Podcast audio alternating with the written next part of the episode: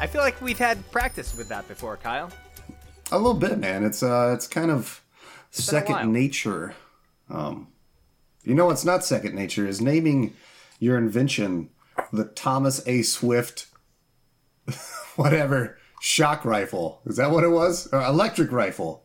It's something like Electric that, and it sounds super Yeah. egotistical. It's not even like for science. It's like I've got the biggest dick. It's not even him. Like it's it's named after a made up character in a book series he loved as a kid. That's Oh. who Thomas A. Swift is. Well, I feel dumb. That's what's even crazier. Don't feel dumb. Feel empowered. Enlightened. Because now you know. Yeah. Ryan coming in with our fantastic theme music. Hey, boys. What's Hello, hello. Good to have you all. Uh, Yes. welcome to the evening news, I guess. You know what I'm saying? This is kind of a an episode out of left field, I guess. There's no real rhyme or reason that we're going to be talking about this movie, except, dun dun dun, there is. Ryan, why the hell did we decide to talk about Anchorman of all movies? Well, uh, thank you for that wonderful segue, Kyle. Uh, and I will tell you just after this. This just in, we have started um, a ton of. That was a horrible little news bit. Um, it was beautiful. It was beautiful. nah, feel free to cut You it. had me at the edge It's- of my uh, the seat. courage! The courage! I know, right? Uh, I regret it immediately. I'll never do it again. Improving has taken five steps backwards. Uh, whatever. Ah, Uh, I love you so much. Improv, much. easy, huh? Uh, so, so uh, we have uh, really started putting a focus on our Twitch channel over at Twitch dot uh, whatever TV. com. Is it Television. TV? I honestly couldn't remember. I just have it auto saved, so I can just hit TW and I'm good now. Um, I'm lazy. Uh, I do too, but anyway, uh, at our Twitch channel, uh, we're doing a lot of content, uh, daily content every day but Sunday, just about.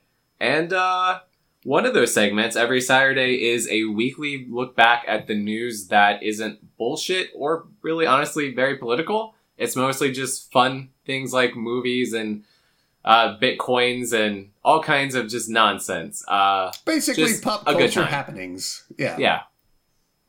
But in celebration of that, we thought, what better thing to cover than the 2004 cult comedy Anchorman, starring Ron Burgundy.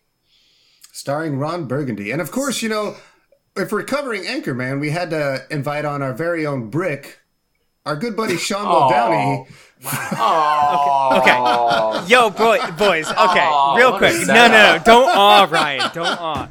Because while watching this movie, I fucking knew this was gonna come up. Like in our band of friends, who was gonna be who, and I could not pick out who I would be outside of Brick, and that is that is so fucked up because I Uh. think that I'm I'm a pretty smart guy, but I love just being the dumbass of the group. Well, And, it's also like, because Brick is the most lovable, damn it. And that's you, hands down. Hands down. Oh my god, that Yeah. is so fantastic. So that honestly my face hurts from smiling already. And I'm Well, not going to lie, like I thought you guys uh, picked this because as, you know, if you're trying to promote this new news uh, show that's going on Saturday, what better thing to uh, kind of hype it up than a movie that the first thing that you see when you watch it is based on actual events. yeah. You know, I, I It really just happened. Just just something I'm throwing out there. Work with it if you want, but I don't, I don't know. I, I feel like that's what you guys were going for. So Sean, I hadn't uh I hadn't put much thought into it that way, thinking uh who you would represent in the world, but you obviously did put some thought into it. And uh it sounds like even more in depth that you included some of the the friends group. So I'm, I'm kind of curious what what'd you tag me and Ryan as? I didn't Oh, think that much into it Be- because I was trying to figure out who you guys were gonna peg me as, and as much as I want to be the Ron Burgundy, and I think that I can be. Ninety You were percent too of the time, busy I'm thinking about yourself. Just say Yeah. it. You were too I was the busy thinking about yourself. That's good. But here's That's the good. deal. All right. if I'm gonna pl- uh, peg you guys as something, okay, Kyle, I'm gonna peg you as. Uh, I'm trying to find his name real quick. I it's um So a Mantooth. There, you're definitely Oh. Mantooth. Oh, okay. Uh, Yeah. A little Vince Vaughn action. Yeah, you're the Vince Vaughn action. What's his first name? I don't know. It doesn't Wes- matter. Wes Dorothy, Mantooth. Dorothy Yeah, Mantooth's Wes Mantooth. son. Yeah. That's all we need Wes to know. Mantooth. All right. Yeah, I'll you're Dorothy it. Mantooth's son because I feel like you, if you were to meet up against a couple of podcasters, even if you're in second place, guess what? You're the only podcast on the planet. So fuck those guys, and you're gonna show them And the also- business. I talk a lot of game, but I might straight hate him. But god damn it, do I respect him? Smooch, You know what I'm saying? Absolutely. Right on the forehead. right on No, the for real, fucking I- forehead. That's Ryan, not. Yeah, go ahead. Please Ooh, continue. Man, I if- like this. Man, I don't This is- like where this is Because is as going. soon as you, as soon as you elaborated, I automatically picked Orion in my head. did you? Okay. Yeah. I'm curious to where you go afterwards. Okay, I am. I'm not gonna lie. I am on the IMDb cast of characters right now, just quickly scrolling and trying to place you from. I just, again, I just watched this Well- again for the. I told Kyle this earlier. I watched this for the first time in uh, quite a few years, and I feel like it Hmm. not something that I had to watch again. But also, Yep. oh god, you're man. If I could listen to you even talk, you're definitely Arturo Mendez, um, Ben Stiller's character. Oh, Okay, Como that's a, como esta, bitches? B- Beachheads. Which is really funny, but uh, you you did have a very close second to Ed Harken, Fred Willard's character. I could see you being him. I, uh, I immediately thought uh, once we did the expanded cast of characters for Ryan, first one that popped into my head uh, was Luke Wilson's character, the unfortunate news anchor man who just doesn't see it coming and gets completely sidelined twice. Uh, so, so for sure, for sure, Luke Wilson was Ryan to me. I'm okay So with good. either of those. Uh, It's I didn't even think of the secondary cast. Uh, when Sean was like, "I'm Brick," now assign everybody else. I really was just like, "Oh, that leaves Brian Fantana, Ron Burgundy, and goddamn Champ Kind." Champ. Nobody Oh. wants champ. Nobody wants. I I don't think honestly any any one of those three. And we'll get into this I mean- maybe more in a bit, but They am, are so Oof. specific. I am taking They are. the name, the last name Fantana as my newscaster name, though. so that's happening. Are you rocking the octagon or what? oh nah, no, I'm going Oh, differently. man. I'm going Daytona, Ryan Daytona, Yeah. Oh, nice. off of nice uh. Matt Berry's Alias when he goes on the lam and what we do in the shadows. There's I no love it. vampire here. There's only Jackie Daytona. I love, I love it. I didn't know that's where it's from. Uh, I've also heard from two other people I need to watch that show now. So, so Ryan, good. Okay, let me be a one. third. Okay. As Yeah, somebody that's who doesn't watch TV or movies, if you haven't seen the movie, watch the fucking movie. If Mm-hmm. The you haven't seen fantastic. the TV show, watch the freaking TV show. It's incredible. And Mm-hmm. I listened to your guys' episode about TV shows, and I know that Ryan said that it kind of lost some traction in season one. I personally was captivated through all of season one. Uh, I did lose a little bit in like an episode or two, but it wasn't enough to make me stop watching. But Same. goddamn, by the end of season two, mwah, can't wait till season three. Well, good. Agreed. I will maybe start it as soon as this evening. Maybe. Although I do have to fucking edit this That's episode. true. So it can come out, so we can actually promote our brand new news show you should watch Saturdays on Twitch called Experience Grind News Network, E EGNN.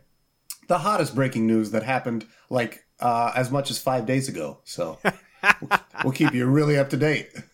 Uh, I would also say uh, it'd be a good idea to check uh, Twitch around 8 p.m. Eastern Standard Time uh, every day but Sunday, because that's Mhm. when all of this content should be about. Uh, it might be 15 minutes here or there, uh, who knows, but it's almost always around 8. Give us your 8 p.m., baby, and we will probably disappoint you, but This is we'll true. maybe have fun. This is true. That's Are my you just trying to get them with your anticipation? Oh my god. You guys, you guys, you guys, you boy. I, I, I, said thought you were saying guys and boys, and I was like, "That's did. cool. I am a goy." I did.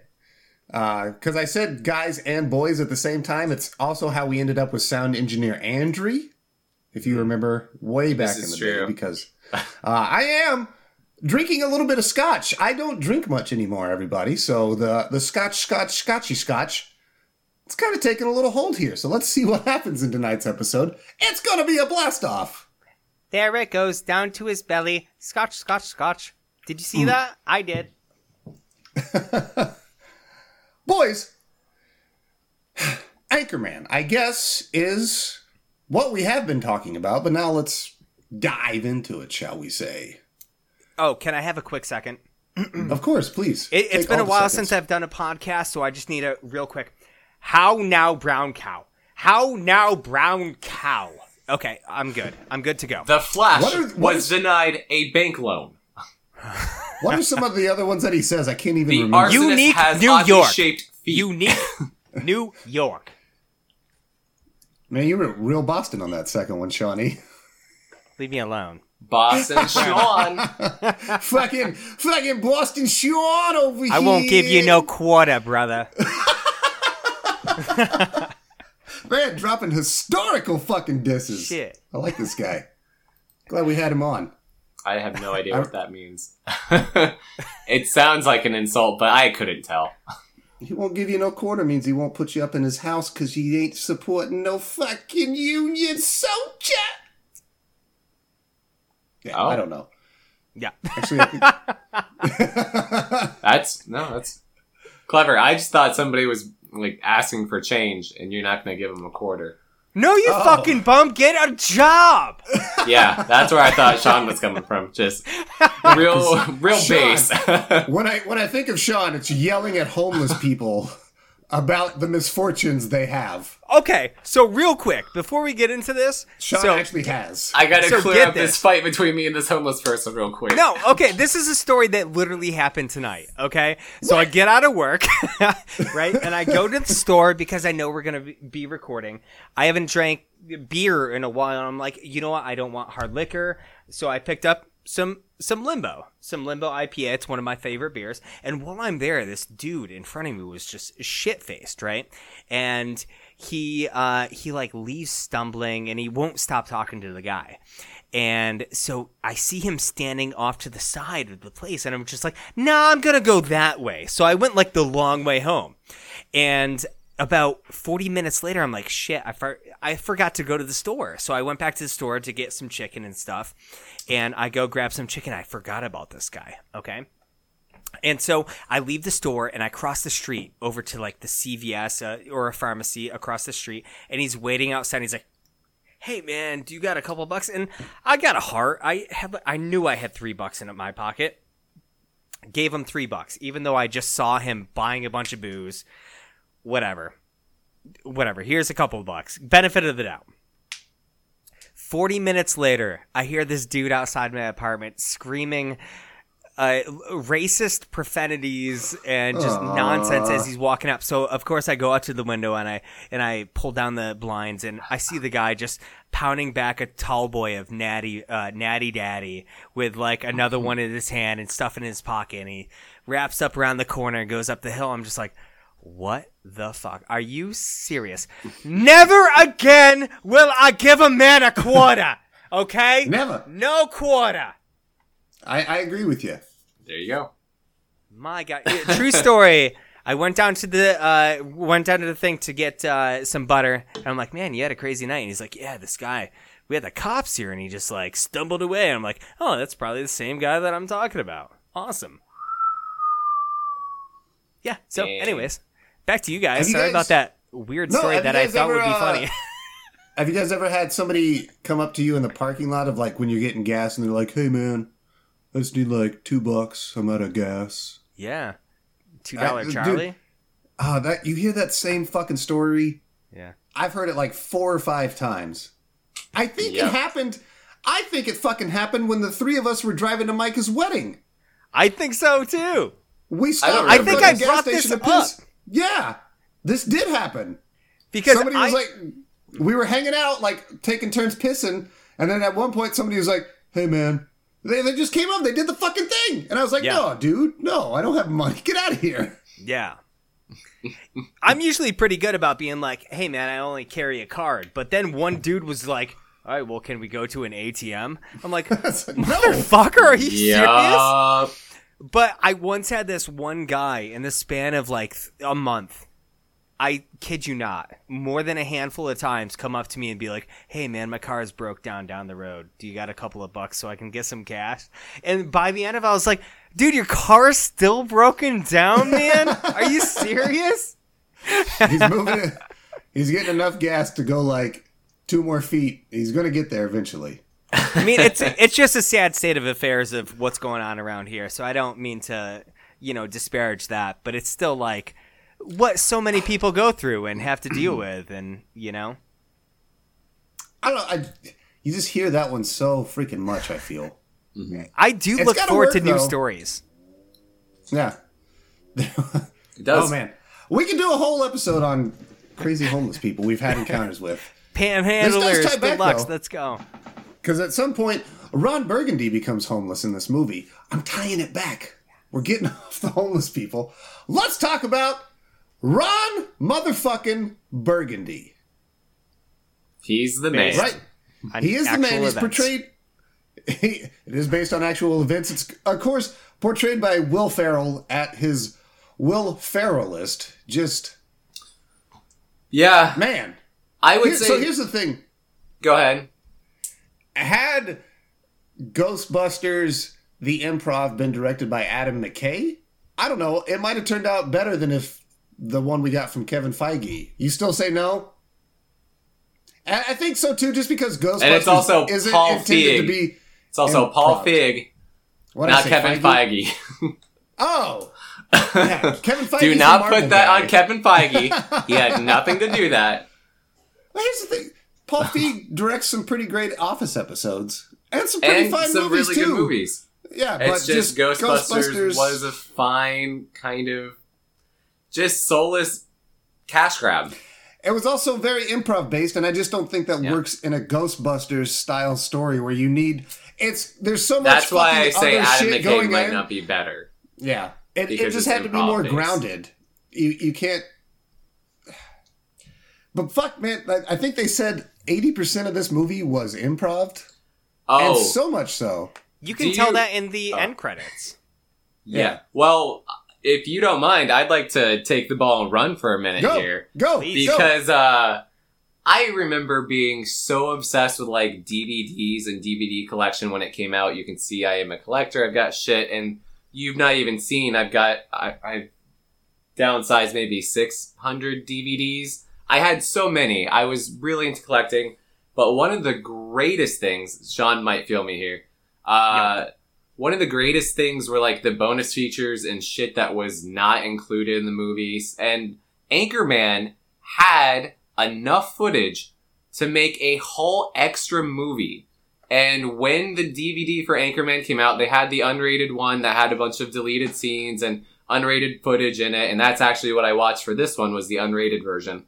But then there was a whole second movie called Wake Up Ron Burgundy that was released. I- that was Yes. about 78 70 like real close to like not being a movie but it was enough that it was technically a movie comprised of a whole cut plot of like the alarm clock a uh, like a um a radical uh like kind of black power group but or I but they're not like black people I don't know who's fighting the man back then if you're not black panthers I don't know Uh, just any 70s. revolutionist group. hippies. revolutionary yeah Yeah. so, so they're that, and I remember it being like not super great, but there was, Was- so much they could do a whole fucking extra movie and forty minutes of like goddamn deleted scenes too, and and deleted clips and variations of scenes and variations of jokes, and like it's just insane the amount of content. And I know they did the same thing with Anchorman two when it came out. Anchorman 2 famously had like a whole second cut that incorporated fifty minutes into it. I won't lie. Uh, I have through like the last 10 11 12 years i i mean i don't watch a ton of movies but i love like uh, looking into movies and continuity the goofs like i find that all to be fascinating. And this is one of the first times while looking at an imdb for a movie that they actually have trivia goofs alternate versions. Yeah. I have I have never seen this before, and I noticed that I don't know Yeah. 15 minutes ago when I started looking at. it. I'm like, this is really weird. So it's really cool that you brought this up, and it didn't dawn on me that yeah, like an alternate version was re- released of this like what a year, two, three years later. Mhm. Um, to kind of, I don't know if it was to capitalize on it or just be like, hey, That's we have it. all of this extra footage. Nah, Uh, but it's I thought that was awesome. Yeah, during that time, a lot of comedies, especially these R-rated comedies or even PG-13 comedies, would put out a DVD of whatever came out on theatrical, and then like a month or two later, release an unrated cut with extra footage to double dip and get people to buy a movie twice and promise you, hey, look, there's 20 minutes of footage that you've never seen, and it's this weird period of time that will never ever exist again because of streaming. We're not going to have this fucking issue. You say that, but you know how irritated I was that I saw Midsommar and then the director's cut came out in theaters like two months later, and I still haven't seen that yet. But that's the thing. I think that Midsommar's director's cut is like the exception. That's one in like the last few years I can think of easily. Yes. Whereas It's this was the one. fucking norm. This was like, Yes. oh, I went to see Along Came Polly with Ben Stiller. Great. I can't wait to see the unrated cut in fucking four months Wow. with five minutes of Philip Seymour Hoffman talking about sharks. Great. Like that was that time period. And like, I don't know. I've not seen the director's cut of Midsommar, but I guarantee you it's not to add an extra fart joke or two to get No, no. you know cheap seats. The ferret was not a loofah in that movie. Oh my god! You guys have oh, both oh, seen that's Along Came right. Polly. Oh, ah. I forgot they did that. Oh, I'm s- I'm super scarred by Along Came Polly. You know. I'm not. I don't I've- blame you, dude. Well, I've I've told this story before, I think, but I had a pretty tragic experience seeing Along Came Polly in theaters.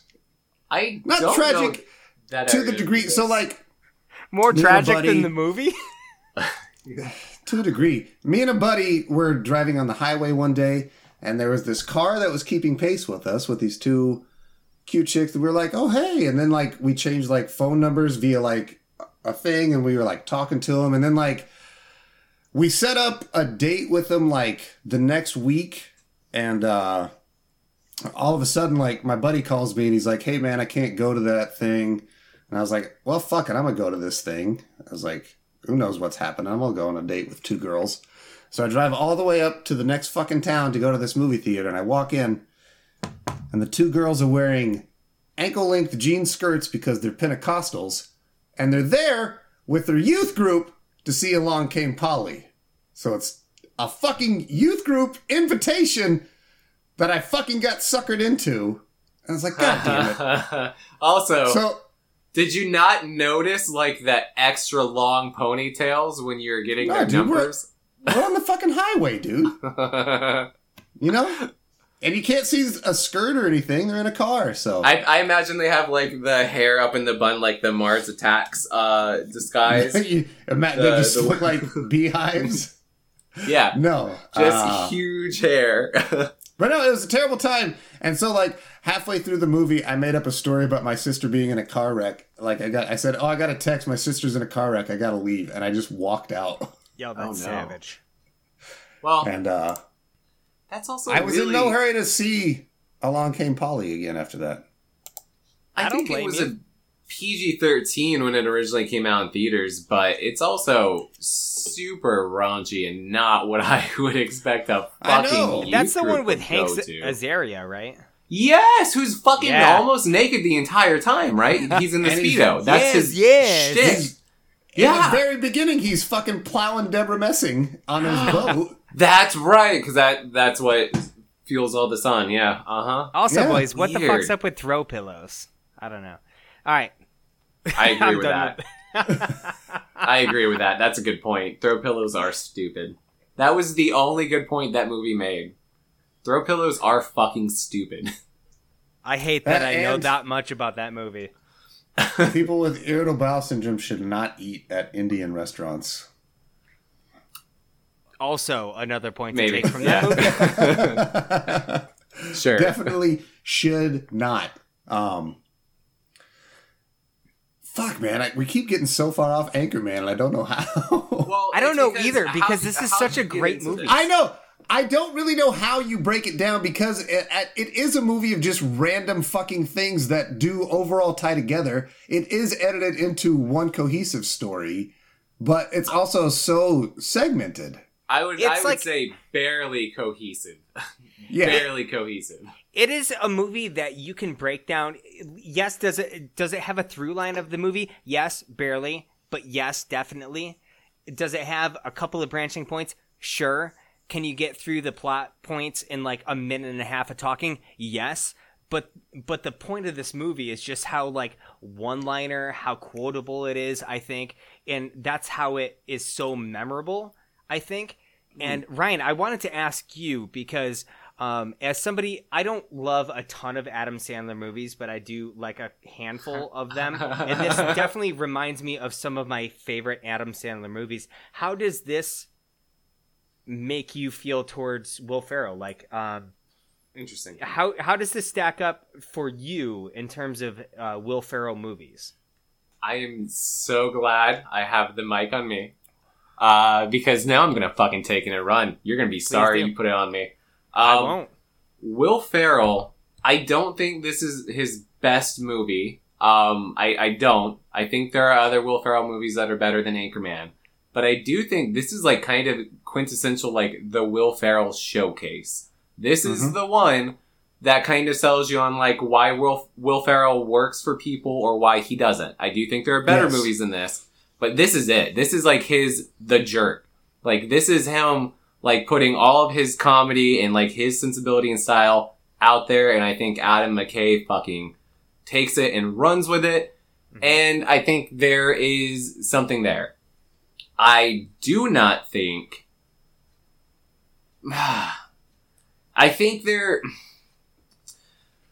I I think Adam Sandler works less well when he is more improv. I think Will Ferrell can take improv and run with it and make it successful. I do not think Adam Sandler does that well. I think when Adam Sandler really sings in movies, it's when there's a through line. When like a director really has a vision or a story. And I'm not even saying like the artsy ones like Uncut Gems or uh Punch Drunk Love, but even like The Wedding Singer or or um fucking the Billy Madison, Happy Gilmore. They have I was through about lines. to say, they don't have hate on Happy Gilmore.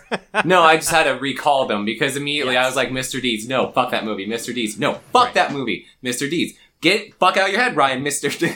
and like I couldn't break out of Mr. Deeds, but I think when when there's a good story and handled well, and and they really like honestly, when Adam Sandler leans into this sentimentality, well, it really works. And this is when I think he ends up not working out later is when he leans too hard into the sentimentality with Click. Uh, I think Big Daddy's fine, but that's like on the edge, and then it starts to go past there. That's fine. Click and uh, oh, there was another sappy one. Bedtime stories, super sappy, sappy shit. Like there's a whole sappy period, and then he goes back to the juvenile improv. We don't care sketch comedy bullshit. And I don't think what he has to say is really interesting anymore.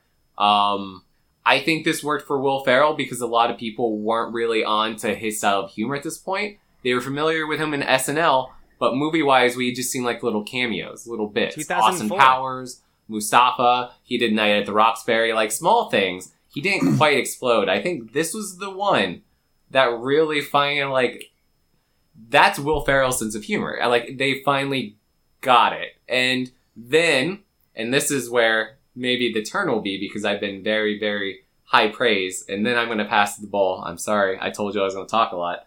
Uh, but this is, I think, maybe the turn because they figure it out. And then everything from this point forward does this formula and does this shtick. And this is also why I think people get real ti- tired of Will Ferrell. And maybe why, uh, to echo something you said, Sean, and I'm going to throw it right back at you, um, of not needing to go back to Anchorman.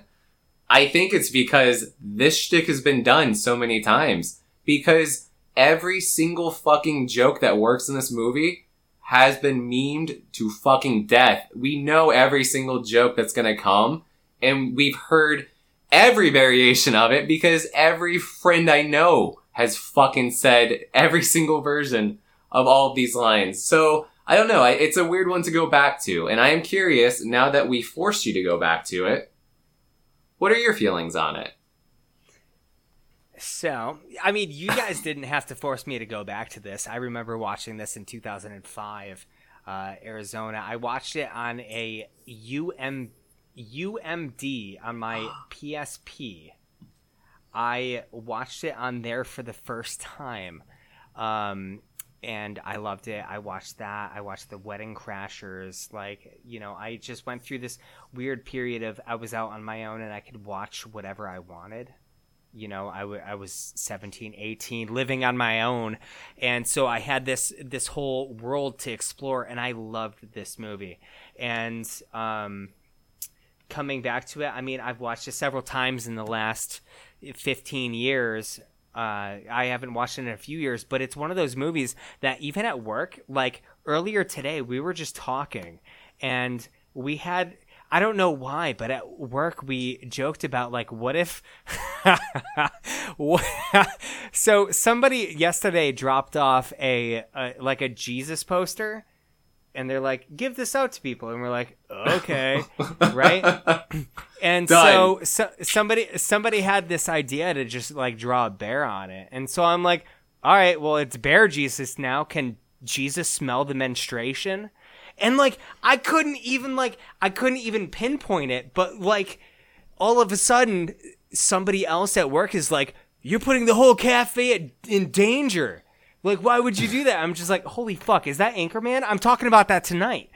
Like, this is shit that we like we reference a lot like without even thinking about it and i don't know how much of this we should be referencing all of the time but it's just like we're in a small space, we're just joking around, and that just comes out, and it's just. I don't know. I feel like this had a really big impact. So watching it again today wasn't that big of a um, of a chore, and it was really nice to see some of the cameos that I never really picked up on, like Danny Trejo. I never, I never really oh, yeah. put that together with him as the bartender. Um, I don't know. I, I enjoyed it, and I actually like as much as there's not a super cohesive plot there. Like there's a fun plot to follow along with. And again, I use fun plot. Very.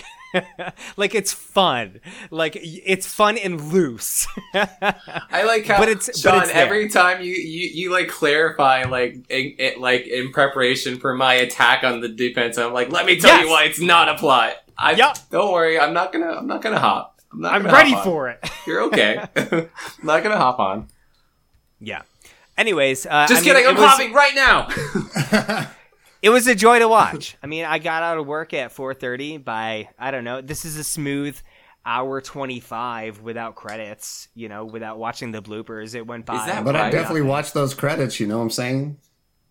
I didn't.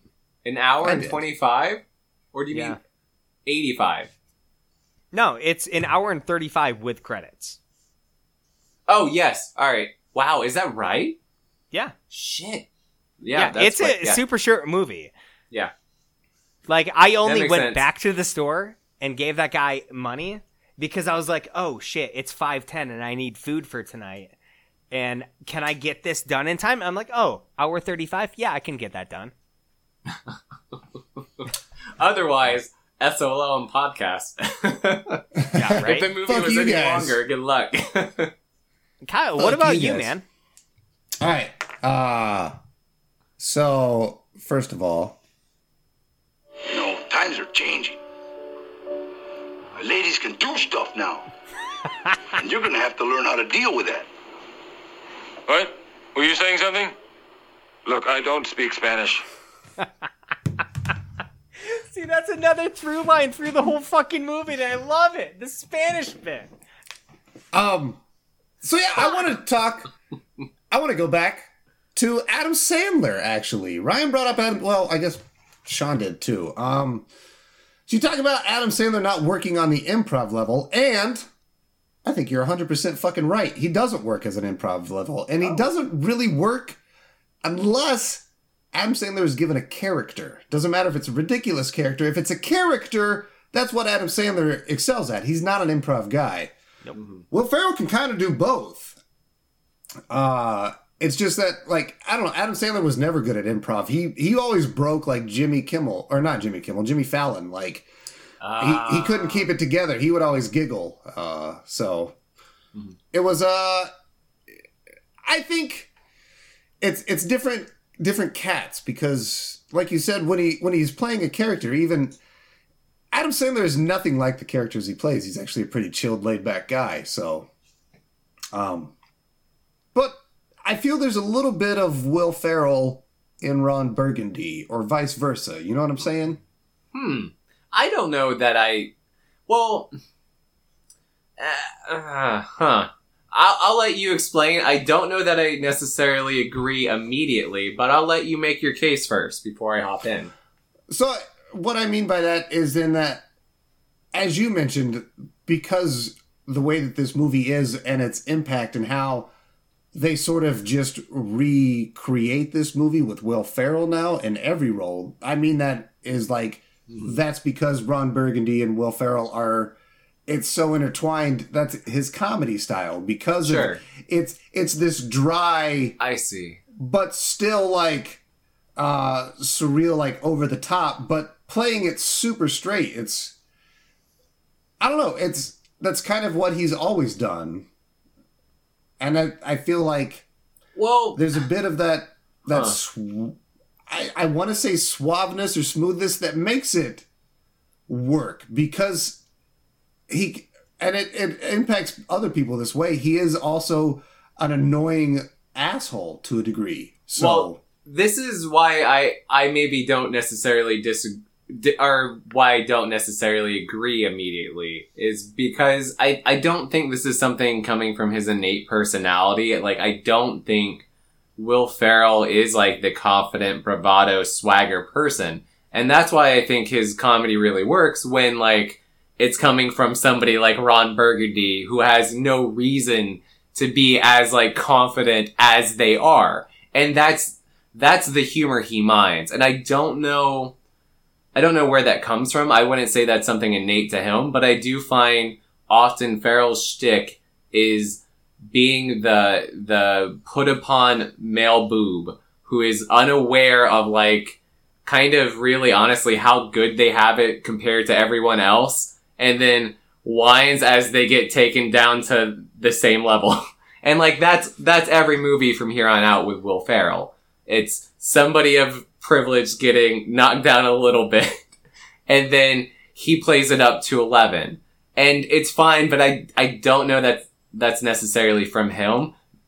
It could be something observed and like he's riffing off of it. I don't know. But I I don't know. I don't know. It, it's it's interesting. It's very interesting. I just don't know. He's a very affable fellow, and I feel like every character he plays, like you, people around them seem super annoyed by them, but they're still lovable. I also So- love Well, go ahead. I also love kind of what you just touched upon, Ryan, about his character in the movie that has almost this false sense of bravado or confidence that is really touched upon very early in the movie um, when he fails to kind of hook up with Veronica, and you see that fracture in there, and you see the uh, the failure of man, eh, the failure of man, or whatever in his character, and that like kind of if you pay attention to that and kind of watch his character arc through the rest of the movie, you, you know it's you can just see that it's all kind of like this false bravado that's all lifted up from the love and adoration of his fans and stuff like that. It's all just put on and I I also really enjoyed that about this watch through of this movie because he does get to that breaking point where he's just like I'm nothing, I am nothing. But at that same time, he's all he's also trying to hold on to that absolute bullshit that everybody built him up to be while knowing that he's nothing that you also saw at the beginning of the movie from someone who was actually a strong character in Veronica. A, a strong, repelling character. I mean, Yeah. as- I mean, it's also the '70s, and yeah. No. I mean, I, I didn't grow up there, but I'm sure you get what I mean. This is, I mean, this is 100%. I, it's, I don't know. It, it's riffing off the Billie Jean King women's lib movement, all of that stuff. Like, it is that. It's, it's talking about that equality. And this is why earlier I said Brick is the one character you would want to be, which is ironic. And I also think is like maybe the point of his character because watching with the 2021 mindset where we are much, much more PC minded Now, now. this movie was 2000 fucking four, which I was 17 shocked years. to see Yeah. How still pretty forward thinking it was in 2004. Well, it it is. It, it's interesting. It kind of. I mean, they do drop uh retard uh kind of as a thing. Listen, And I do it- have an IQ of 48, and I am what people would call mentally retarded. I And- heard that, and I was just like, I yeah. I like uh, I didn't know how to feel about that. Yes, I I was curious. Yeah, same. But I think. And, and it wasn't more so like, oh, they said the R word, so now I'm offended. It's more like, well, now I'm curious. Now, what is the joke going forward? Is the joke that he is, and we're just laughing at a dumb person? Is that, is this only the joke? And it's not. I actually, No. I think there's something more going on here because Brick's the only, only likable one, and he is, as you say, uh, classified medically as such, and he is still leaps and bounds better than the three asshole men on the news team. And I think that's the commentary is he's put in juxt contrast to those three who are like the most ramped up male ego, like the, the worst bits of man each one could be ramped up to 11. And Yep. I, that's it. That's These it. man's So like it's, I don't know. It's weird. So He- like they are, but like the end of the movie is also Ron Burgundy becoming a little less shitty of a man. Yeah. That's it. That's fair. And It's then because- Anchorman 2 just goes and un- does it all, but we won't talk yeah. about that. Fuck, man, I kept trying to interrupt because I had a point and now I can't remember it. Uh, Sorry, that's what happens when I come on this show, man. I just never shut the fuck up. that's I can only write down. That's my fault too. But that's I I, write down. All of these notes. Veronica. What the fuck was it? it? Is Ron Burgundy. Her strong character, she wants to be. Ramped the worst characteristics of man ramped up. There's something on that. Brick is the innocence of man. No. Well- I can't fucking remember it. God damn it, it's so stupid. what about Just Ling like Wong, the panda?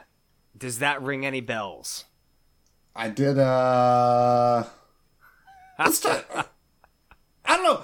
I like Veronica's character up until they make her turn. I do kind of like it too because it makes her cutthroat, but I think it kind of degrades her character a bit.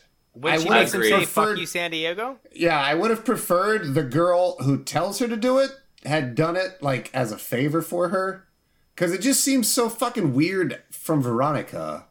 I thought that that was uh, really good. Yeah, I don't so? know that it feels Yeah. weird. Yeah, I mean, I I, thought- I, am with you kind of about the artificial forceness of it, and it's, I mean, it's whatever. It's it's a thinly veiled construct of a plot to get to funny Yeah. scenes. but I, I do think like that. Fuck you, San Diego is fucking crucial. Like for PG thirteen. Uh, The Yeah. one F word you get, like that's that is how you So wait. use it. And they did That is set it up use earlier in the movie. You Mhm. guys watched? You guys watched the PG thirteen I version? I watched the unrated version this time, Okay, but I I remember the PG thirteen version specifically. That is the one fuck, and it's a great. I think usage I've of fuck. only seen the unrated version. I don't know if I've ever seen the PG thirteen. I, I Uh, rented the one on Amazon. I saw it in I don't know theaters, what it loved is. I think it's PG thirteen. I'm not. there were two lie. versions. I watched the unrated on Amazon. Okay, Mhm. I, I think I got the PG thirteen version. Um, That's the way to it- go. Did you get a scene with um, Fred Armisen making Will Ferrell eat cat shit? Nope. Then you got got the the scene PG sucks. thirteen version. Yep. Yep, and That that's a scene horrible sucks. scene. Yeah. So stupid. I So- hated that scene too. the reason why I really liked her turning like that is because like it's like you have all of these scenes of everybody every dude trying to get with her in that movie and it's just like I like I know people right now like in my life and I get that it's a different time period but I know there is not like a single woman that I know that if they got treated like that for as long as she did, that she they wouldn't do the exact same thing.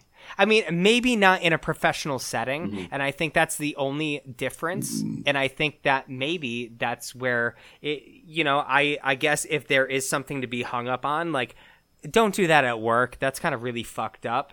But also, but also, like, Yeah. where else is she gonna get him? He is a star everywhere else. He can't. She can't get him anywhere else. And that was the one opportunity. That's why I don't have a problem with it, and why Same. I actually thought that she was a really good character in that sense to help with her progression. Now it really collapses almost immediately after that. Like you lose everything after that. She's like, "I'm sorry, I didn't mean it." Oh my god. That's that's where I thought you were gonna go, and that's where I have an hmm. issue. Is it That's takes a strong where character, like then immediately cuts her fucking at the knees kneecaps and make her Maybe that's why I subservient to Will like Ferrell it. because he was slightly less shitty, even though he was still fucking mostly about himself. He just He's kind still of shitty at that part. She Yeah. just feels bad. and he just knows how to play it. yeah, yeah. Uh, I agree with that. And if we're going with like the back and forth stuff, I'll tell you too, I had much more of an issue with, I think Veronica's stuff was much more cutting and clever when they were having their fights back and forth. Will Ferrell's improvs always went to calling her a bitch, a version of a whore, or threatening to punch her. Go back to Well, your like, home on is Hoa. Island. I Yeah. think that's the way. I think that was on purpose, though, to show that Ron is a simple-minded, shallow man.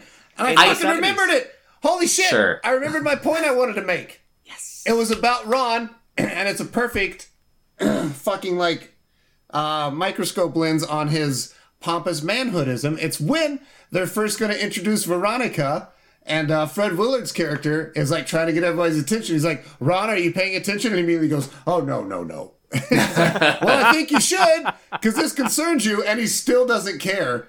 Yeah, it's so sure. fucking perfect. Ah, that was the point. I just really love that scene. It's like, no, Yeah. no. I love the like a lot of the um I mean, I guess they're not really non sequiturs because they actually like play a point, but they feel like non sequiturs. Like, yeah, the uh, the offices from the top tell us that we need some diversity. He's like, well, yes, diversity. That's an old wooden ship. It's like, no, I don't think I don't think the network wants some old wooden ships here. San Diego, a Which Whale's is- vagina. Vagina. also ramped up ego. It's somebody saying shit that they don't really know about in order to come off That they think they know, yeah. better. But you can flip that around to the whole uh, "when in Rome" bullshit that happens like four Yeah, it's the same. And by the end of it, he's like, "When in Rome." She's like, no, no, no. you- No, no, to the guys, and they're like, Yeah. "Oh yeah, yeah, yeah, you're right." Nobody And they buy fucking into knows. it. They're all stupid. Yep, that's it. They are also, it's because, yeah, they, they do follow Ron. God damn. I also love when. Holy shit, we're, we're just going to start talking scenes, I think. Um, I have so many scenes I love, man. I don't know. I might have more. This, I think I enjoyed this movie a lot more than both of you two on this rewatch, maybe. Nope. I love Um, this. Movie. no? Yeah, Okay. I was like, I you're reading this the room wrong. Sean loved it. I, on the other hand, I am tired of Anchorman. Maybe I did That's not need to go back to it, and this rewatch kind of confirmed it. I was, eh. Comedies are better in the past. Comedies are better left in the past, Be- especially it- comedies that have become such a pastiche of every other fucking form of comedy for certain characters, and especially like something like Borat, where like everybody did this shit to death. Mm-hmm. Like there was really nothing to discover again in this one, except I was like, oh, Kathryn Hahn, nice. I Oh, forgot had Kathryn bit Hahn was in this.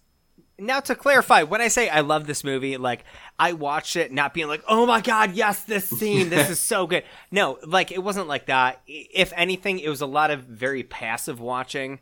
but mm-hmm. it was one of those With like chuckles and yeah, one of those Yeah. movies that I had going on. I'm like, oh yeah, I forgot about this scene. That's pretty funny. I was like, oh, yeah. but there That's was not a much it. part of it that I like. I was like, oh fuck, I'm watching this movie. So I did that at the cat shit eating scene. I didn't sure. get see that. I was What the much fuck is more this? analytical. As soon as Jack Black showed up and punted Baxter off the bridge, I got really fucking in my head because I wasn't laughing. I wasn't dying. And I was like, Man, what the fuck is wrong with me? Because I remember Really? crying in a Yeah. movie theater from this point on to the glass case of emotion scene and oh just I losing remember- it for 10 I minutes quoted- straight. That that fucking phrase that Jack Black says, it's another one of those that like I absorbed into my own dialogue that I forgot where it even came from until I was watching this movie, but it's that, oh yeah? Well now this is happening. I fucking say that so often, and it's from this movie. And I love when he says it. And he just picks up Baxter and punts him. And it's so sad that you didn't laugh at that because that was one of the few that I was laughing at. Most times it was just a sensible chuckle, but then when he's like, "Oh yeah, well now this is happening," I fucking lost it again. What do you I love? enjoyed it. I don't know. Well, I love my suit. I love my job. Well, of course, I love my dog Baxter over here. Well, now this is what it's gonna get. Ha ha! And then see, it all goes right, into so- the most ragdollest, like It is. This is. I, and I think this is why I don't personally go back to things and I don't go back to comedy because I, I think a lot of time comedy works best for me when um it's unsurprising. Or or sorry it's surprising and unexpected. And uh, again Anchorman is now a movie I've seen so many dozens of times. I know every single fucking beat. So going back to it I don't know. I just don't have I don't know. Maybe the joy's been beaten out of me with all the the viewings and the alternate versions and the fucking Anchorman twos. But yeah, I just I don't know. What's here's fine. It's I- fine. I I'm not it gonna more. Yeah, go ahead, Shawnee. I, I was just gonna say, I'm not gonna lie. While watching this movie, I knew that Ryan would not like. That's why I started thinking about Adam Sandler because, like, uh-huh. I I listened to you talk about Adam Sandler and like. I like I love Happy Gilmore. It's one of my favorite Yeah. movies. So like and I don't love a lot of his other movies, but because I love Happy Gilmore so much, whenever you hate on Adam Sandler, I'm like, this motherfucker's got a he- he's he's starting a war with me. You know what I mean? But like while watching this, I was like, man, I was putting myself in your head. I'm like, I, I don't think Ryan's gonna enjoy this that much. So like it's just Sure. nice to know that like I can kind of appreciate or know where you're at with movies. True. So I don't know. True. I appreciate Yeah. that. Uh, that's I think, it. Uh, I think per per chat here, sound engineer Andrew would also agree with Ryan most times, and uh, his last comment is: "Was the movie intended to be a comedy?" In quotations. So, uh, I, I from what I remember, I don't think sound engineer Andrew likes. Will Ferrell at all.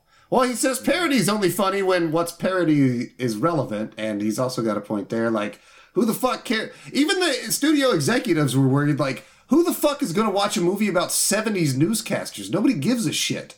And so, like, they it took them a long time to put get this movie like greenlit because the studio just, even with the success that Adam McKay and Will Ferrell had, and uh, they they were still reluctant to. I think they they tried for like three years before they finally got the go ahead.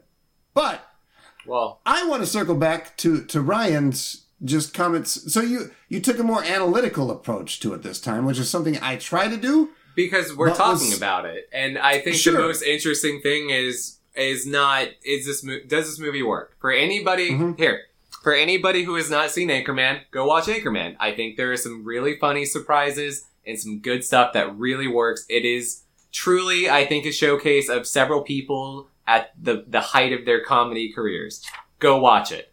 For anybody who's going to rewatch it, and for analyzing a movie now 17 years past, I think that's maybe the more interesting conversation for me because yeah i could sit here and and the same like we could talk about the bits that work they absolutely work but i don't know for me it's more interesting like why is this movie not resonating with me now and why is this this theme feel so just kind of by the numbers See, maybe i don't know That's why you're saying to to you. You keep talking about how to you the nostalgia doesn't work because you've seen it so much, but to me, it's not even the nostalgia per se. It's that like everybody that I do know has quoted this, and they've done that to Yes. Borat, and they've done that to Chappelle's show. But I still enjoy those for certain different reasons. Like with I also uh, don't my enjoy dad, going back to Chappelle's show either, though. I and I love Chappelle's show. But like with my dad too, like uh, we watch Christmas Vacation every year, and my dad is quoting every line a full minute before it comes up. He's done it since I fucking known him, Yeah. and that's still the funniest thing to me. It's I guess still our, our goes back to our stupid argument over Die Hard being a Christmas movie or not. It's it's fucking subjective. It doesn't matter what Well- I think or why I like the Christmas Vacation because even when my dad's dead, I'm gonna watch that movie and think about like these times of him watching it. It's just maybe I didn't. uh, Maybe I fucked up because I didn't watch it in an analytical way this time. I was enjoying it, but I can see. I still obviously see its flaws too. It has a modicum of them, but I don't know. It still got some laughs out of me. It didn't make me laugh as much as normal per se, but again, I think that's more because of the familiarity, but I don't think it ruined it for me. Sean, you have a point, buddy. it's not necessarily a point. I just want to know, um, coming in from Ryan, because I like seeing this uh, back and forth between the things that we enjoyed about it and also seeing Ryan, like you said, you looked at it from a different point of view and Yeah. uh, a more critical point of view. Uh, what scenes or things for this movie in particular didn't work for you? I Well, yeah, Besides I'm with cat Kyle immediately. The cat shit's one of the worst scenes. It's not any specific scene that doesn't work. It's Like, uh, what stands out to you? Like, what's like maybe a trope or something like that? Well, that- here's and, and maybe this is what I'm trying to convey more so. It's not like there are bad scenes in this movie. It's more like every single scene that works is a trope now because it became so fucking big and quotable and memeable and then people did their own mm-hmm. renditions on YouTube and I heard every fucking bro on college campus say it for three fucking years. Like there are so many things to it. And I think that's, fair. maybe and, and and this is not fair. You're right, Kyle. Uh, this is why I was gonna come back. It is it. I don't know if sub- subjectivity is necessarily the word versus like how our histories and shit like really come to impact this and like how we consume media. But like, I'll tell you, uh, I'm not ever a fan of anything where everybody is. I don't know if everybody's into something and everybody's quoting it and it is like the absolute must have to do thing and everybody's quoting it, I don't necessarily go out of my way to like not like it, but it also makes me really, really, and this is something I have to fight, but like question why. Now everybody says it's good. Now I have to put the screws to why it's good. And This is Anchorman has sadly me- fallen to yeah. this now. Now This it is is what keeps why me is out of Anchorman uh, good? Rick and Morty. I have not watched like anything outside of like four episodes of Rick and Morty because of that exact reason. Yeah. So Yeah, and Yeah, and that's that's it colors it. It does, and I I'll be honest. Mm-hmm. There's some of that here that colors it. It does, but and that's I was. Go ahead. Sorry. and that's very fair. I mean, you guys. I mean, you guys know me better than a lot of people that like in my life. I don't like if something's super hyped or super quoted or super like whatever. I'm like, ah, fuck it. Like that's probably stupid. Like I can't get into get into something that's super hyped. And I guess it's like kind of on different ends of the spectrum. Like it's not exactly the same thing. But if something is so overhyped for me, like I, I'm just not into it anymore. Whereas I feel like um, like a popular movie that's just constantly quoted is the same exact kind of thing. Like there, it, like Yeah. nobody stops talking about it. It's always constantly referenced, and I get that. And I don't know why I have this difference between the two. Like I can still enjoy that, uh, whereas like it's something that I saw and it's like gone. I don't know. Maybe it's like introduction. I don't know. Uh, but I get what you're talking about. Sorry, I don't know was if just- that made any No. sense to anybody. no, yeah, It does. What I was just going to say, I was laughing off camera when Ryan was talking a little bit ago, literally because how the fuck is like one of the deepest conversations we've had about film and humanity been on the fucking Anchorman episode? like because what's- this shit's you getting, getting have deep. to dig go, to this shit. Because I you guess have so, to. but like But I mean, all right. So if we're talking about fucking comedy, you either go the Chris Farley. That's the greatest thing. Do you remember that? That was awesome. Yeah. Or you have to Yeah, dig deep exactly. into like why is the comedy hitting or why it's not hitting. And I, I do really think it comes down to personality types. And I, I see uh, sound engineer Andrew in the chat, and, and this is why like I'm pleased. Like it's not because I'm hipster. It's not because everybody fucking loved Anchorman. But I do think there's part of it too. Like I wore that movie to death in 2004 to 2008.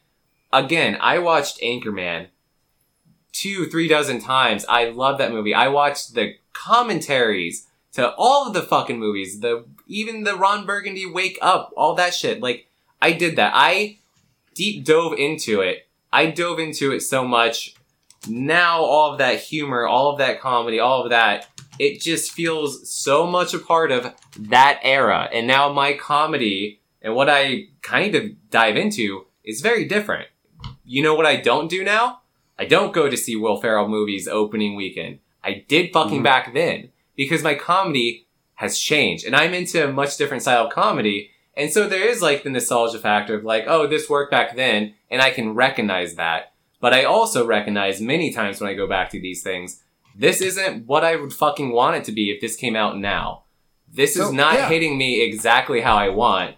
And this is often why I don't go back to things like The Office and or rewatch those things that I've done a million times. I think Always Sunny might be the only exception, and I think it's because being an asshole and hating things is always relevant.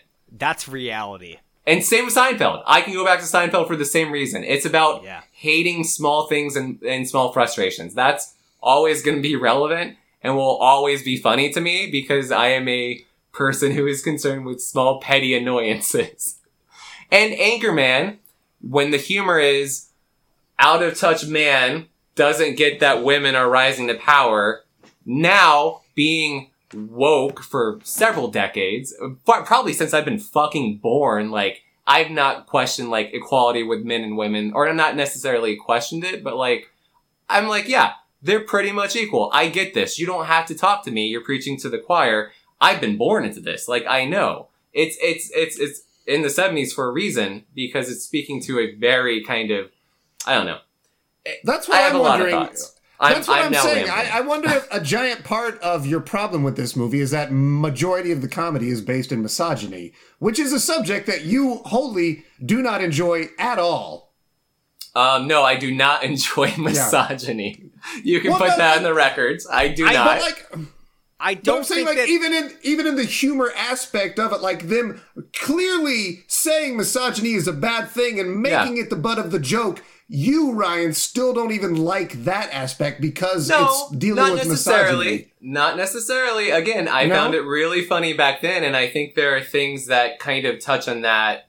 Maybe that might be funny. I think "You're the Worst" on FX comes into that, but it's not necessarily misogyny. Again, as much as just fucking hating everybody, but oftentimes women characters are there, so it could be that. I, I don't necessarily hate that. It's just when the only joke is misogyny and it's that level 11 parody where we're just ramped up and it's Will Ferrell either screaming about something or Champ Kind just being, I guess, you know, it's real funny that he's closeted because in the 70s they weren't really fucking cool with homosexuals and that's the joke. But like, that's the only joke to Champ. Otherwise, he has Whammy. Is that funny? No. No. Whammy's not funny. that he says whammy over and over. And then I'll be honest, Whammy's never been funny. But like, it's not just that it's You misogyny, it doesn't work. 70s, It's just Ryan. that it's not, I don't think they do enough with it.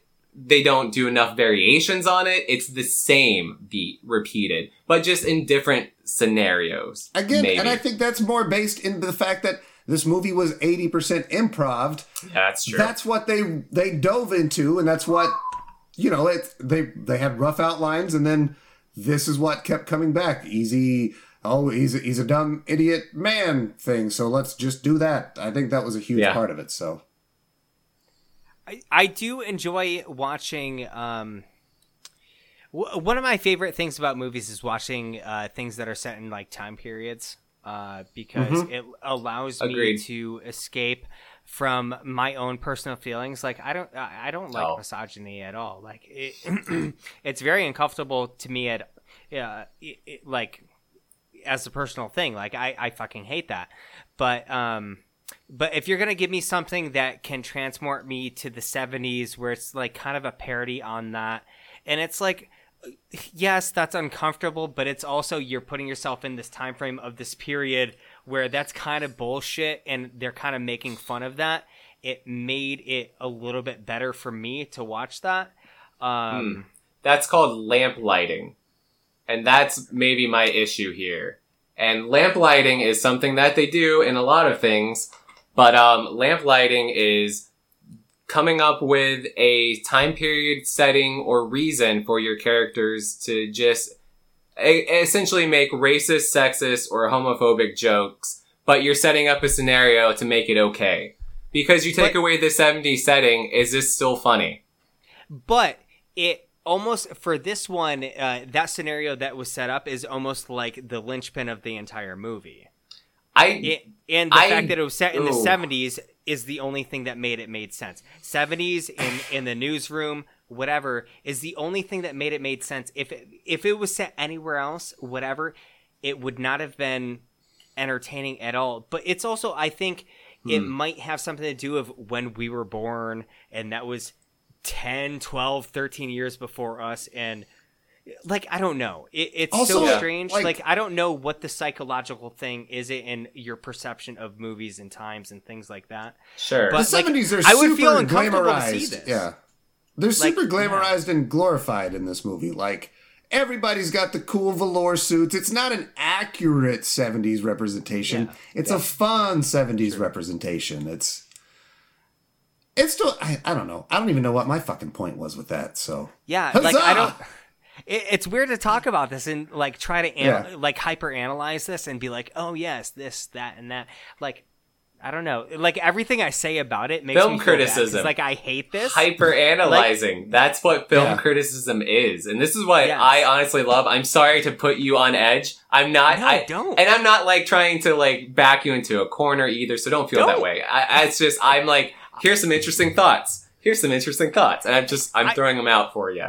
I'm was- trying again- to verbalize my feelings, and it's just so hard to because it's it's somebody in 2021 trying to, not to date this, but trying to verbalize how they feel about watching something that they don't feel com- comfortable watching in 2021, mm-hmm. but it makes sense to them watching in something set in the 70s. You know, it's really weird to think about Yeah. that. And it's weird to try to figure out why I feel that. But anyway, sorry, Kyle, you started to say something, and I won't shut the fuck up.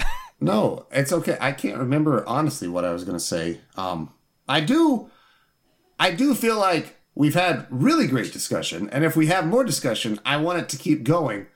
But I, I don't want to end on discussion. I would like to to fluff it up a little bit, maybe, and we could end on a favorite scene, if you guys are ready. Yeah, but I want to keep that's- talking. Fine. I'm yeah. ready. That Okay. sounds I good, wanted but to I'm not segue ready. into something like this. Okay, cool. Yeah, I'm let's I'm keep going. not quite ready yet because I will I will counter Sean and the chat a little bit because I think we have some backup for Sean here that was potentially anchorman uh, behind the scenes of TV news, the porridge days of Fox News and the 24 hour news cycle. To which I say 100% it was not. Anchorman 2 was. Anchorman 2 was very concerned with the 24 hour news cycle. And that's where I would say if you were going to make a really smart, really sharp movie, you would combine both Anchorman 1 and 2 and not have it rely solely on the sexism that is Anchorman 1, but you do have like that kind of insightful look into the 24 hour news cycle. Because honestly, this is going to be my fucking hot button take here for this one, but I prefer Anchorman 2 to Anchorman 1 after seeing Anchorman 1 again. Because I do hmm. think Anchorman 2 has a lot more interesting things to say about news and what it fucking does to people as a society. How people absorb and take news and like just trust it blindly. How they fill time slots with bullshit, meaningless, meaningless bullshit. Like, It's hinted upon a little bit with the assignments they give to Veronica Corningstone here, but it is the focus of Anchorman 2. And I think Anchorman 2 fails in that it hits a lot of the same beats as Anchorman 1 and just tries to repeat them, but the theming there is much, much, much more interesting than just, man, we're in the 70s, so let's make some men versus women jokes. Because we all know women's lib was a thing in the 70s. It could have gone. And that's deeper. it. Yeah. And then at the end, again, as you even said, they cut the kneecaps out of Veronica Corningstone and have her like fall back with Ron, even though he didn't really change or grow as a person. This is lampshading 101. This is You're right. also what Tarantino does, so he can, you know, drop the N bomb as much as he wants to. Yeah. He writes It had a reasons strong- to. It had a strong yet simplistic base to base it on. Mhm. Like, like after And hearing again- that, that makes sense. The- and you, you can see that again in the execution of the movie. I come back, eighty percent of this movie was improv. It had a base, but Yeah. it expanded and went so many other places. Like, dude, this movie was built in that editing room, trying to fucking fit some sort of movie together to have any semblance to sell it. So, it's. I mean, I, I'm not surprised that it's totally all over the place, artistically all over the place, and just story wise also there. Like that's what you get when you do the shotgun approach to movie making. You you get a hodgepodge, and I personally haven't seen Anchorman two in a long time, so maybe I need to revisit Again, it to compare it. You say don't, but Ryan says do. So I think I'm 50 torn here.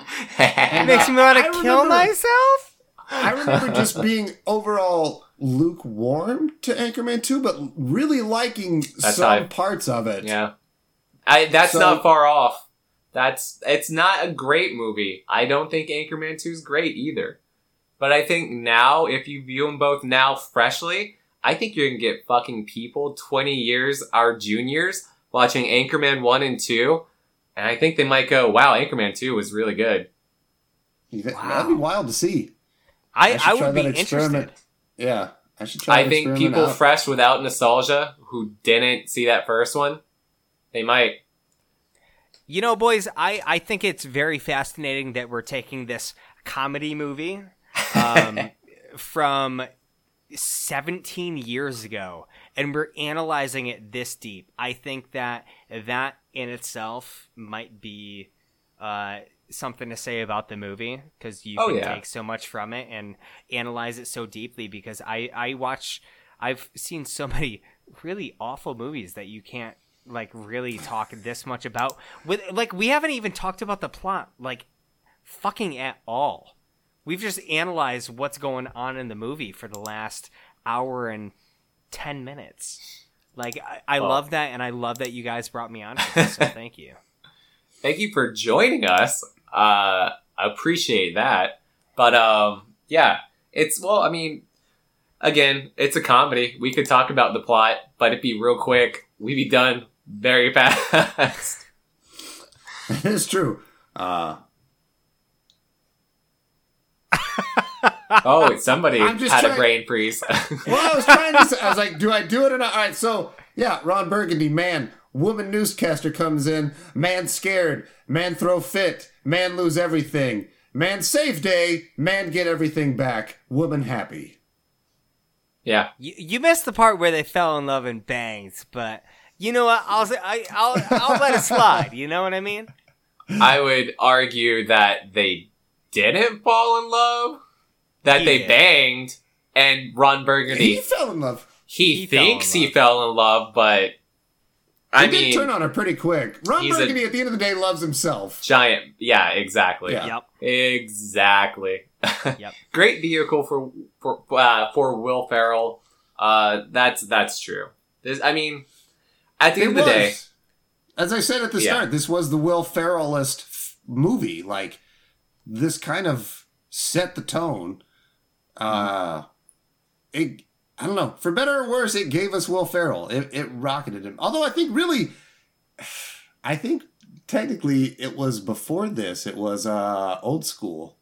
Really sort of Oh, that was in- the one, wasn't it? Th- That was It- it's 2003, just out like Yeah. a year or two before. Uh huh. That's what kicked it into gear, and then they gave him this. So Frank the Tank to Ron Burgundy was the power, uh, the power set. Then That this, was- and then Wedding Crashers. yeah, which he Mom, Not a cameo The in. meat- feral Meatloaf. anchor, Fuck. but sure. It But don't matter. It I, is a I feel like Ferrell. It is a Ferrell cameo. And before we talk about favorite scene, god damn it, guys, if this movie doesn't have a fuckload of cameos too. Yes. So, separate from favorite scene, I'd like to know: Do either of you have a favorite cameo? And if so, who was it? I do. Y- Mine was Danny Trejo. Okay, Yeah. so a couple of years ago, if you asked me a couple of years ago, uh, last time I watched this, it would have been Seth Rogen because I never realized that he was the. I have, I fucking the did not know he was in this either. He's very young. Apatow, early Apatow. Yeah, at the at Yeah. the end, and I was like, "Holy fuck!" But then while watching this one, I was like, "Holy shit!" Danny Trejo's in hit, in this, Mm-hmm. and like my heart just grew ten sizes bigger, like like the Grinch, and I was like, "Hell yeah, I dig this." As as sound engineer Andrew says, who's not in this movie? That that's his Jerry Seinfeld impression true. that I'm doing That's for him. Uh, Ryan, what about you? you have, do you have a favorite cameo? Uh, it was probably Tim Robbins, um, and I'm gonna have to go back the to when I guy? saw it originally. Yeah, I was like, not only is him as the NPR guy, brilliant casting, but to see Tim Robbins pop up in a comedy movie before Tenacious D was the best. Yeah. yeah, yeah. It was great. Tim Shawshank Robbins popped up in Anchorman. Yes. Is You in this can't fucking get better. movie? Yeah. Yeah. Yep. Um, well, speaking of Tenacious D, hands down, my favorite cameo is Jack Black as the motorcycle guy. Oh I, hell I yeah. figured. Uh-huh. It's I don't know. I even when I knew he was coming in, I just love it. It's not my favorite scene, but it is my favorite cameo. Bro, I Oh, want you to fix my bike. Bike's the only thing I love. What do you love, man? yeah. Anyways, anyways, I digress. Uh I don't know. So of course we're also going to rate Anchorman overall. I guess we'll Yeah. talk about its cultural impact at the very end. But unless we have anything else to say, do you guys want to dive into some scenage real quick? Yeah, I wanted to ask what your guys' favorite scene was. That was Yeah. like the one thing out of this that I wanted to know from you guys.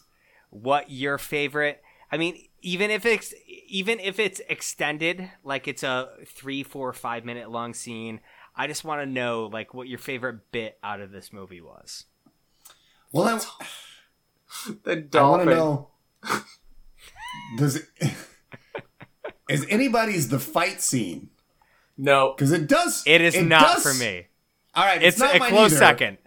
It is a close second for me too. But I think we need to mention the fight scene then, because the fight scene is where the brunt of our cameos come in. You don't think, think so, Ryan? I think the best part about the fight scene is the wrap up of the fight scene, which is them talking in the room. I think that is the infinitely funnier scene.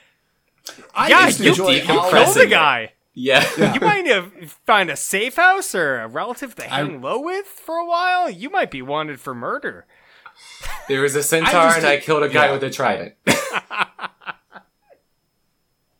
It's the uh, it's it's all the cameos coming in, and to be honest, I think it might be my favorite part of Anchorman 2, even though it's so fucking fan servicey. The fact that it's so long and they literally have everybody as a newscaster, it's it's a, it's a great setup that only gets better Sometimes it in the works. second movie. Yeah. Um, but I do I do love all of them showing up. Luke Wilson popping out. You got you got Vince Vaughn, who's just fucking great.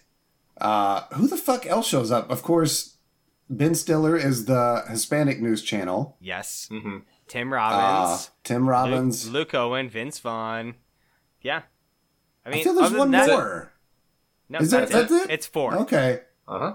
Okay. God damn, it feels so much bigger. Oh, maybe it's uh the dude that's also in Vince Vaughn's news crew is like he's also a guy that's in a lot of things, and that's what's throwing me off. He's like a cop in Arrested Development. Sure. I No, no, didn't all right. recognize him, but but He's also do cop on the- appreciate, He's also a cop on Sarah Silverman. But anyways, what I do appreciate in this scene is that in every crew, I know. Everybody who- has a corresponding character. They all have a brick and like Yes. a champ. Yeah. Yes. Yeah. I love that. And I will mark out for that every time I see something like that where it's just like the per the, the pure coincidence, it's not even coincidence, but like the typecasting of each role where it's just mm-hmm. like okay, you each have one of these guys. Fucking love it. That's awesome. So, well, yeah. I, fuck. Favorite scene. Ha ha. Huzzah! Ryan. Huzzah, Ryan, we're uh, back. let's start with you, buddy. Who? What is your favorite scene? Uh, I think Brick might have most of the best jokes. Uh, when I think back to my watch today, every time I chuckled was something Brick did. Outside of maybe my favorite joke, which is a, uh, a Christina Applegate bit, which is when she goes up to Fred Willard and Chris Parnell, and she's like, I am good at three things. Fighting, screwing, and reading the news. And I've already done one of those. What else am I gonna do? And Fred, Will- or sorry, too, Fred Willard goes, screwing? And he immediately just gets smacked, and then the way she grabs Chris Parnell's face and And shoves it, shoves him. I, there's just something that still is just like a visual thing of beauty in the the comedy of that scene. Just perfect physical comedy, and I think just snappy delivery too. Like just perfect delivery from what Fred, Fred Willard in his response, and great physical comedy. What about what about you, Sean? All right. Well, I already know that as soon as I say this, somebody's going to be like, "Oh, of course." uh." Okay, but I love the fact that what the fuck's that guy's name? Brian Fantana with his Sex Panther. the Sex Panther. the Sex Panther scene. I don't care how like my face hurts smiling so hard just thinking about it.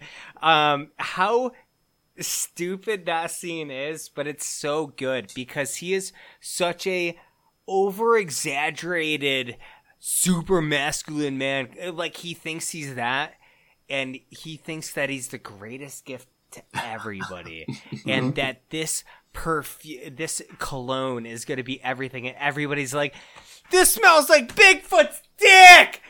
Mm-hmm. Oh my god! It's Also- turd covered in burnt hair. Like I'm just like the whole time, and I know it's so juvenile. I I realize that, but I don't care because he is so he is so set on the fact that 100% of the time this works 60 percent of the time. This works works 100 every percent of the time. time. Time. Yeah, yeah, yeah, Whatever it is, like that is so confident, and every single person just is giving the most awful reaction to that. I cannot help but laugh. I Mm-hmm. love it so much. He's also kind of the grown up, and he makes me laugh all the fucking time when Yes. when Will Ferrell calls to, to Brick for a hug when they're not speaking to him, and and he has to like call him dog? with like the, Yeah. like the It's great. So here's the thing: we didn't even mention the fact that Brian Fantana in this fucking movie is paid by or played by the fucking fantastic Paul Rudd. This We is got true. Paul Rudd. Yes. He's he's the best part. He's the only one I feel who could have played the Brian Fantana character. I don't know anybody else who could have. This movie will get a positive rating only for Paul Rudd.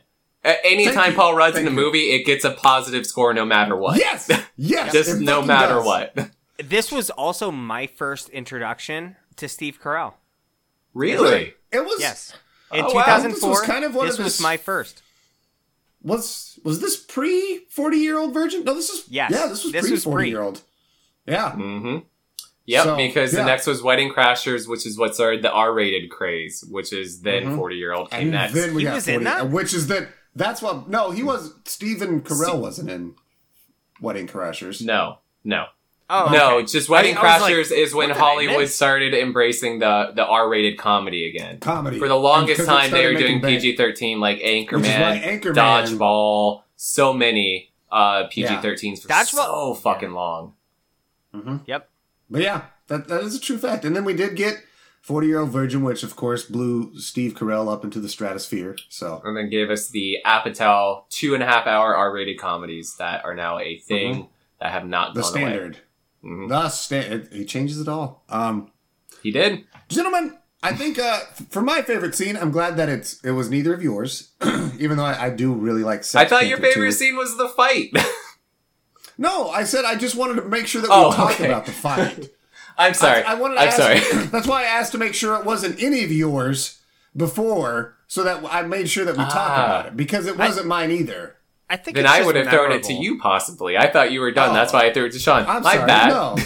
Yeah.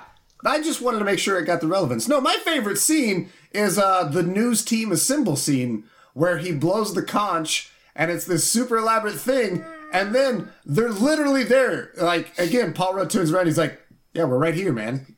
And he's like, Oh. He's like, "Yeah, We've literally been here the entire time you have. and he's like, oh, I had no idea. I just love that they're there. They just play that straight. I don't know. That was, I forgot that they're in the room. And when he just turns around, he's like, yeah, we're, we're right here, man. I just Okay. love the dryness. So, Can I bring? I I love that scene as well. I I just want to bring up one more scene that I wrote down in Go my extensive notes. Yeah. I have extensive notes, two pages of them. I didn't get to any of them, but I have one note that I wanted to bring up. I loved. So I have Burrito, Arrow, Jack Black, Baxter, Glass Cage, Glass Cage of Emotion. That's mm-hmm. that's that's my train of thought here on here. So he glass cages of emotions to Brian Fantana, right? Who's mm-hmm. sitting at Oh, his the desk phone call. the phone call where he's like, oh, I'm in a glass cage of emotion. And Brian Fantana is sitting there with a Rubik's Cube that's only four only pieces. four squares. I love that. And it's still not solved. It's No, not it's still not solved, Because he's so fucking stupid. He can't. I love that too. Great fucking I'm so point, sorry Sean. to derail, That's a good but I fucking love that sp- that part.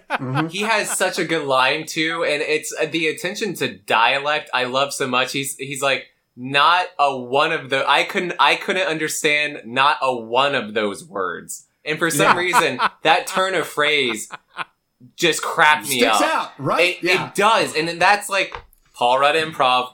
Gotta love it. Gotta love He's just like that weird phrase touch. He's the best. Yeah. so good. He's oh my god, so good. True, uh, boys. Sound engineer Andrew has the as the final. I'm going to call guest comment for the night, and it's a good one, and that is uh, R.I.P. Fred Willard. He has passed on, and goddamn, he was fucking great in this movie too. I really love that he keeps putting off the actual parenting he needs to do with his son to keep parenting these man children that he employs. God, that is another thing that I wrote down. Mm-hmm. The through line with Fred Willard's son in this movie is so fucking funny. From the pornography to put down the gun, do not shoot anybody. Like Don't shoot the marching band. We'll play it off as a joke. And then he's like, "I gotta go," and he just hangs up. Oh man! Like, and that is all. By by the way, guys, like that is all newsworthy shit. That like yeah, this this they're guy not running- covering. Yes, I never even thought about that shit. Like, yeah, yeah, they should be His covering son- that, and he's like, "Don't do it. We're good." I'm like, wow, a good he is point. It's covering up and making sure his people doesn't go there. I didn't think of that either. That's brilliant. That's a commentary on the news. That's so ah, good. so fucking good. I love that so much. gentlemen, The last thing I wrote, I think it was. I do, I do want to know. Uh, I guess we're gonna get into ratings here, if you guys are okay with that Hell yeah. Sure. for uh for this fantastic little little movie. It's gonna be uh, boy. I I guess I'm only gonna give it a a, a three scale rating here. So uh, Oh, that's the worst. I know it can either be uh, it can either be One hundred. Bigfoot's dick. Oh, It can be warm milk, or it can be Sex Panther. Huh? I don't think any are good except for maybe lukewarm milk. Yo, my rating was gonna be No. a turd covered in burnt hair. Like, where's my rating? What the fuck? That's also I- Bigfoot's dick. But, no, I, I I'm would not gonna say, lie, you know, that smells like straight gasoline. typical scale of one to ten. But I guess ten would be Sex Panther, and one would be Bigfoot's dick slash human turd hair. Kyle, how about this? How much percentage of the time does Anchorman work all the time? Okay. I like that. That's very goddamn Ryan. Why don't you host the show? Improv is easy. Confidence is it's not. easy, bitches. Improv is easy. yeah. So Improv. say it again, Ryan. I forget it already. uh, how much of Anchorman, percentage wise, does it work all of the time? Or I had it so much better the first time. Yeah, I Now know. that That's makes why sense. I now can't the remember flow's it either. gone. How much of Um, Anchorman? How much percentage percentage of of it? Anchorman works? I don't. I've got. I lost it now. It's all gone. You know, So I'm camera going so to people don't say- see me grabbing my balls. I gotta pee. Stop I'm having going- to pee. I'll let uh, I'll let Sean go first, and then he can go pee, and then come back for wrap up. What would you rate this movie, buddy? okay, so in terms of what percentage of this movie works, Works all the time, All the time. every time, I would say that this movie works. This this movie works seventy eight percent of the time, all the time. Okay. That's what I'd give it. I mean, it's it, man, I I will watch it every time that it's on. It's entertaining. It's not great. I don't hate it. Like there's nothing about it that I hate it, but it's not a great movie. But I I'm entertained every time that I watch it. I am going to uh I'm gonna just Brian Fantana it. Overall, I'd say it's sixty percent of the time. I like this movie a lot, but That's the amount fair. of times that I didn't laugh at jokes, maybe because I was so exposed to them, even though I found them entertaining, I did actually laugh out loud very little on this watch through, even though I enjoyed it. Um, but if I'm if I'm basing a comedy on the laughs per minute, yeah, it's about sixty percent of the time. So I like it. And this is 100% why you should not read only review scores and read reviews. Because Yeah. I would give this a 65% of the time. Mhm. It works. Because I, I think this is a better than average movie. I do. I think it's a Mhm. strong comedy. I don't know how I ended up rating it higher than you, who I think honestly had a better time rewatching it than I did. I just you could know- also argue my Oh, sixty sorry, go percent of the time is hundred percent. I'm just saying, if you wanted to, That's argue- true. Uh, But but, like, I digress. th- this is also again, this is why you don't look at just review scores because there are fucking levels of nuance here. But Subtext, people. right, uh, but uh, I don't know. I, I do think it's a it, it's a pretty strong comedy still. I just don't think it's as strong as it could be nowadays, especially if you've seen this before. I definitely don't think it's it's rewatched material, but it's not bad by any means. I it's just you know if we're thinking about I don't know in the grand pantheon pantheon of comedy movies is Anchorman top tier there? of all comedies of all time? I, no, I don't think Putting so. it that way, yeah, putting it that way, that's that's pretty fair. And if I'm That's, analyzing and comparing, and I brought up The Jerk and how that was like the perfect showcase for Steve Martin, is it like The Jerk? No, I think The Jerk is much tighter of a movie. why do they hate the cans? That movie's so good. Oh, it's And so the good. Jerk is a fantastic film, and that was also that was fun. One final little thing, just for sound engineer Andrew, that's his favorite quote from the Jerk. But anyway. It's anyways, good one. I have never made it digress a through lot. that movie. holy shit, man! oh, I'm sorry. He had to fly people to the Super Bowl on his leather seats in his plane that were cracked. Can you believe it? How? Ugh. I got to the point where he was in the bathroom of the gas station. That's oh my god! Dude, I that's think so that's early ten in. minutes in. yeah, I know it's ten minutes in. I don't even think you got to the gas can shooting or the cans. I did. the did. cans being shot. Why do they hate the cans? oh man, God, there's so many good parts in that movie. Anyway, It is. Ah. fuck, gentlemen, this is an hour and a half movie on Anchorman. That was one of the deepest discussions anybody's probably ever had or will have on this movie. Kudos to us. Hey, we fucking did it, boys. I loved it. It was Yeah. actually a lot of fun. This was Yeah. a really great episode. I enjoyed everywhere this fucking thing went. This was a lot of fun. Yeah. Uh, Yeah. If you've enjoyed us talking about Anchorman, I gotta say, come back on Saturdays to hang out with me and Ryan on Experience Grind News Network. It is our own news show. That's what we're doing, everybody. Or like Ryan said at the start of the show, just come by Twitch at 8 o'clock any night. We're doing stuff every night outside of Sundays. Uh, Other than that, come fucking get at us. Come hang out. We have special things. Ryan has $2 Tuesday, which he's already regretting, which makes it even f- more fun because he already hates doing it. He's playing shitty $2 video games that cost $2 or less. So you know he's just playing the primest of prime subjects. So Yeah. check that out. Uh, if spooks are more your thing, every Friday I'm playing scary games and we're hanging out and getting spooked together. And, you know, we've got a lot of other things mixed in. We're doing live podcast recordings on here all the time now. So we've got stuff for you. We want to hang out with you. We just hope you want to hang out with us. Other than that, Shawnee, buddy, fucking thanks for hanging out. Yo, thanks for having me on here, boys. Like, this has been so much fun to be back in front of a mic, chatting with everybody, chatting with you guys, interacting with chat. It's been absolutely fantastic. And, guys, subscribe to everything that Experience Grind does because they deserve it. Fucking do it. Stop being a sh- fucking schlub. Thank you. Schlub is a good word. Thank you.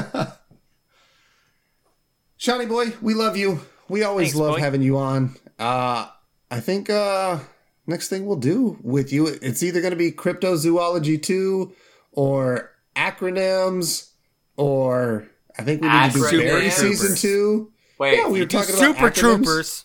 Did we do Super Troopers? we did the first you one. We have not done the second one yet, and I would love Yeah. to.